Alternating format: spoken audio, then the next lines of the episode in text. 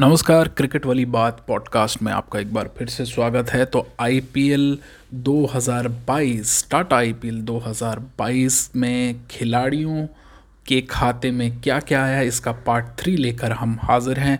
तो जैसा कि पिछली बार हमने बताया था कि जो प्रेजेंटर थे ह्यू एडमिट्स वो गिर पड़े थे और वानिंदू हसरंगा पे तब बोली लगाई जा रही थी और बोली वहाँ रुक गई थी। तो उससे आगे ये कार्यक्रम बड़ा ह्यू एडमिट्स की फ़िलहाल बताया जा रहा है कि तबीयत ठीक है और उनकी जगह ली प्रेजेंटर चारू शर्मा ने। तो जहाँ पे बोली रुकी थी वानिंदू हसरंगा के लिए 10.75 करोड़ में तो वापस आरसीबी ने उनको खरीद लिया। तो आगे जब बढ़े तो वॉशिंगटन सुंदर से शुरुआत हुई और डेढ़ करोड़ उनका बेस प्राइस था। Gujarat Titan Punjab Kings, Delhi Capital SRH और लखनऊ ने उनमें बहुत ही ज़्यादा दिलचस्पी दिखाई। वाशिंगटन सुंदर भारतीय टीम के लिए भी खेलते हैं और हाल फ़िलहाल में उनका प्रदर्शन भी बहुत अच्छा रहा और इसका फ़ायदा मिलता हुआ भी उनको नज़र आया। तो इस सीज़न की पहली परचेज की एसआरएच ने वॉशिंगटन सुंदर के नाम रही और 8.75 करोड़ रुपए इसके लिए उन्होंने चुकाए। इसके बाद नंबर आया कृणाल पंड्या का। कृणाल पंड्या का बेस प्राइस दो करोड़ था और यहाँ भी बहुत सी टीमों ने दिलचस्पी दिखाई उनकी बैटिंग बॉलिंग एबिलिटी में और C S K Punjab Kings S R H Lucknow और गुजरात टाइटन्स के बीच में काफ़ी कड़ा मुकाबला रहा इस पूरे जद्दोजहद उन्होंने की कुणाल पंड्या को लेने में। और अंत में कुणाल पंड्या हाथ किसके लगे? हाथ लगे 8.25 करोड़ में लखनऊ सुपर जाइंट्स के। ये भी बता दें कि इसी टीम में दीपक हुडा भी हैं, जिनका हाल ही में चयन हुआ है। भारतीय टीम में प्रदर्शन भी ठीक रहा है और फ़िलहाल इन दोनों की एक हिस्ट्री भी रही है। अगर आप चाहें तो सर्च करके देख सकते हैं। मिचल मार्श की बारी आई तो दो करोड़ इनका बेस प्राइस था। मिचल मार्श में S R H Gujarat Titan, DC ने काफ़ी दिलचस्पी दिखाई। टी ट्वेंटी विश्व कप जो हाल फ़िलहाल में ख़त्म हुआ था 2021 में, उसके फाइनल मैच के ये मैन ऑफ़ द मैच थे। और इसी वजह से डीसी ने इनको खरीदा 6.50 करोड़ में। इस टीम के कोच ऑस्ट्रेलियाई रिकी पॉन्टिंग भी हैं। इस वजह से शायद लगता है कि मिचल मार्श की ओर गए होंगे, स्ट्रैटेजी का हिस्सा होंगे। चौंकाने वाली बात यह भी रही कि मोहम्मद नबी, जिनका बेस प्राइस सिर्फ़ एक करोड़ रुपए था वो अनसोल्ड रहे। अफ़गानिस्तान के बहुत ही बेहतरीन खिलाड़ी हैं मोहम्मद नबी। ऑलराउंड एबिलिटी है लेकिन लगता है उम्र जो है एज थर्टी सेवन है उनकी। और कहीं ना कहीं आ, वो उनके आड़े आई। हालाँकि 323 मैचों में 300 विकेट उनके नाम है। इसके बाद शुरू हुई विकेट कीपर कैटेगरी और इसमें बहुत से खिलाड़ी आए। सबसे पहला नाम उभर के आया मैथ्यू वेड का। ऑस्ट्रेलिया के मैथ्यू वेड आक्रामक बल्लेबाज और दो करोड़ बेस प्राइस था और वो पूरी तरह से अनसोल्ड रह गए। चौंकाने वाली बात ये भी थी कि अंबाती रायडू ने इस साल विकेट कीपर कैटेगरी में नामांकन दिया था और अंबाती रायडू का बेस प्राइस था दो करोड़ रुपए। और सी एस के चाहता था कि वो उसके दल में आए लेकिन एस आर एच और सी एस के के बीच में अच्छा खासा मुकाबला चला। बीच में डी सी भी आया और अंबाती राखड़ू का जो रिकॉर्ड रहा है वो 175 मैचों में 3,916 रन आईपीएल में वो बना चुके हैं। शायद यही वजह है कि बहुत बड़े मैच विनर रहे हैं सी एस के वजह से। और इसी वजह से कहीं ना कहीं मैं कहूँगा कि उनको एक लॉयल्टी बोनस दिया गया और सी एस के ने उन्हें वापस छः पॉइंट सात पाँच करोड़ में खरीद लिया। तो अंबाती रायडू वापस पहुँच गए सीएसके के पास। फिर आई सबसे ज़्यादा सेंसेशनल कहे जाने वाले इस सीज़न के वो खिलाड़ी जिनके नाम को लेकर सबसे ज़्यादा चर्चा थी, ईशान किशन।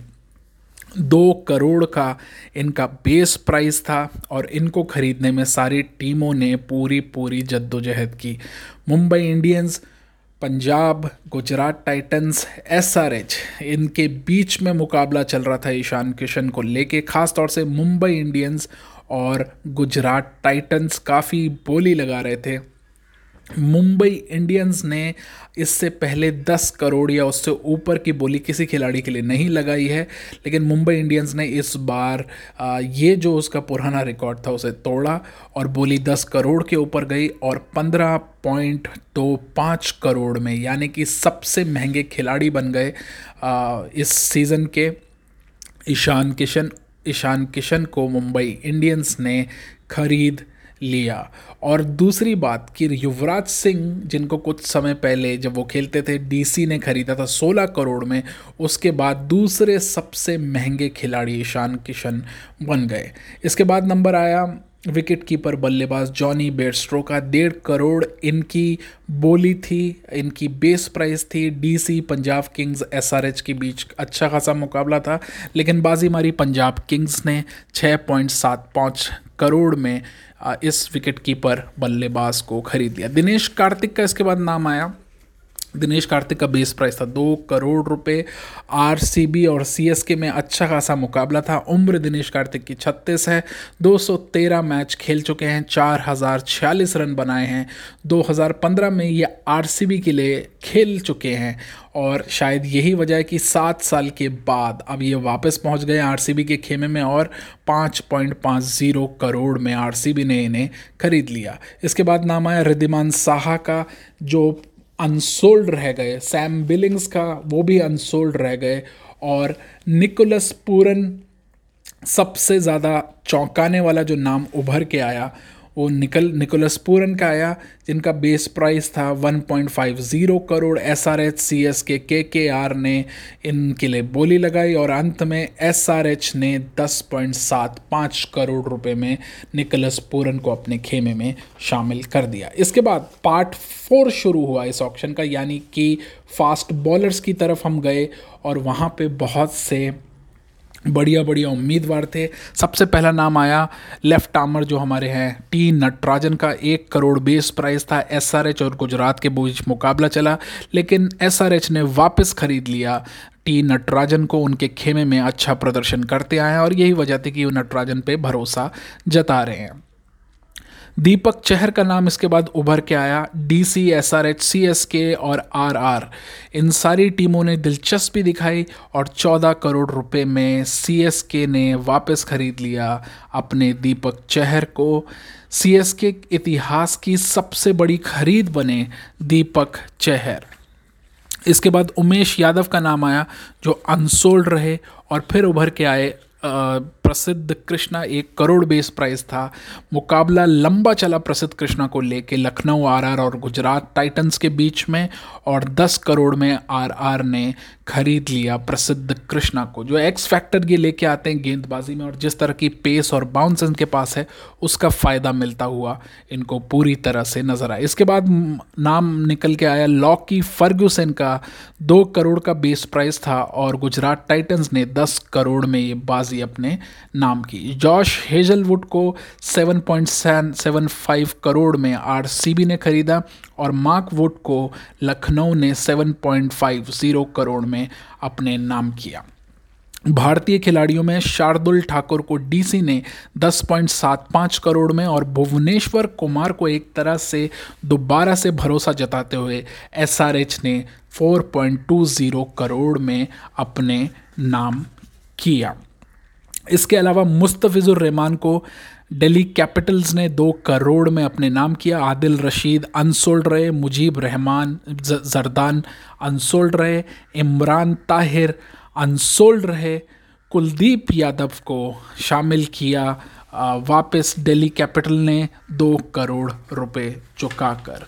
इसके साथ ही एडम जेम्पा जो पिछली बार आ, अपना पारिवारिक बहाना बनाकर वापस चले गए थे ऑस्ट्रेलिया वो भी अनसोल्ड रहे। इसके बाद नाम आया राहुल चहर का।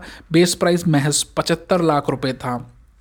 पंजाब किंग्स और राजस्थान रॉयल्स के बीच एक मुकाबला चला और उसमें 5.25 करोड़ में पंजाब किंग्स ने इनको खरीद लिया। युजवेंद्र चहल बेस प्राइस दो करोड़ था। M I D C S R H R R इन सारी टीमों ने काफ़ी ज़्यादा दिलचस्पी दिखाई और अंत में छः पॉइंट फाइव ज़ीरो करोड़ में आर आर ने इनको खरीद लिया। अमी, अमित मिश्रा का नाम निकल के आया। डेढ़ करोड़ का बेस प्राइस था, अनसोल्ड रहे और इस तरह से अमित मिश्रा जो सबसे ज़्यादा विकेट लेने वाले खिलाड़ियों में शामिल थे।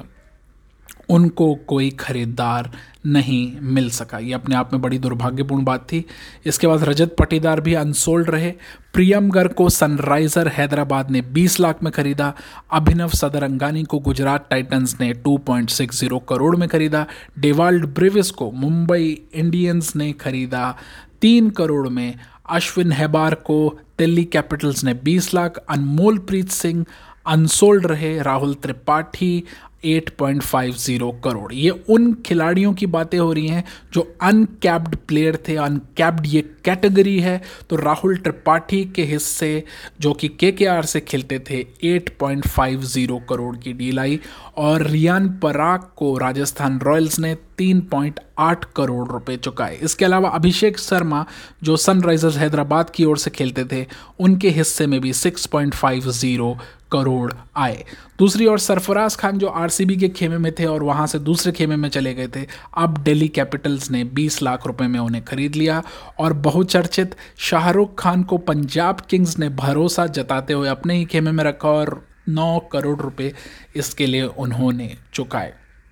दूसरी ओर शिवम मावी, जो गेंदबाजी कैटेगरी थी और वो थी, उसमें कोलकाता नाइट राइडर्स ने seven point two five crore में इन पे भरोसा जताया और अपने पास रखा। राहुल तेवतिया, जो एक बड़े मैच विनर बन के उभरे थे और बैटिंग बॉलिंग एबिलिटी थी, गुजरात टाइटंस ने नौ करोड़ रुपए में इन्हें खरीद लिया।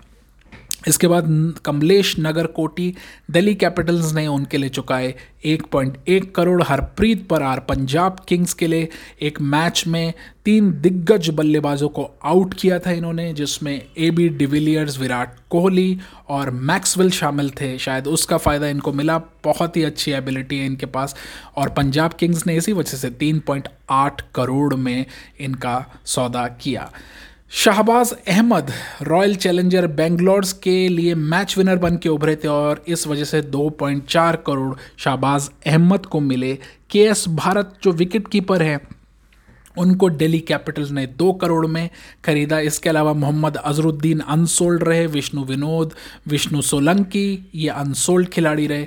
अनुज रावत को रॉयल चैलेंजर बेंगलोर ने 3.4 करोड़ में खरीदा। प्रभ सिमरन सिंह को पंजाब किंग्स ने 60 लाख रुपए में। और एन जगदीशन अनसोल्ड रहे। Sheldon Jackson Kolkata Knight Riders ने 60 लाख रुपए उनके लिए दिए। जितेश शर्मा पंजाब पंजाब ने उनके लिए 20 लाख चुकाए। बेसिल, थम्पी, मुंबई इंडियंस ने इनके लिए 30 लाख रुपए चुकाए। इसके अलावा सेंसेशनल गेंदबाज कार्तिक त्यागी को सनराइजर्स हैदराबाद ने चार करोड़ में खरीद लिया। आकाशदीप इनके लिए आरसीबी ने चुकाए 20 लाख रुपए। के एम आसिफ के लिए चेन्नई सुपर किंग ने 20 लाख रुपए चुकाए। आवेश खान एक बड़ी खरीद रहे। लखनऊ सुपर जाइंट्स ने इस तेज और युवा गेंदबाज के लिए चुकाए दस करोड़ रुपए। तो दिल्ली के लिए घाटे का सौदा रहा क्योंकि आवेश खान मैच विनर बन के उभरे थे और इस बिड में आवेश खान को उन्होंने गवा दिया। ईशान पोरेल के लिए पंजाब किंग्स ने 25 लाख रुपए चुकाए। तुषार देश पांडे के लिए चेन्नई सुपर किंग्स ने 20 लाख रुपए चुकाए। अंकित राजपूत ने लखनऊ सुपर जाइंट्स ने चुकाए 50 लाख। नूर अहमद के लिए गुजरात टाइटंस ने 30 लाख रुपए चुकाए। मुरुगन अश्विन, मुंबई इंडियंस ने 1.60 करोड़ चुकाए इनके लिए और एम सिद्धार्थ अनसोल्ड रहे। के सी करियप्पा, राजस्थान रॉयल्स ने 30 लाख रुपए चुकाए और श्रेयस गोपाल के लिए जो सनराइजर हैदराबाद ने महज पचहत्तर लाख रुपए चुकाए। तो श्रेयस गोपाल का नुकसान हुआ। पिछले कुछ टाइम से जो उनकी परफॉर्मेंस खराब हुई है, उसका खामियाजा उन्हें यहाँ भुगतना पड़ा। और जगदीश सुचित के लिए सनराइजर हैदराबाद ने 20 लाख रुपए चुकाए।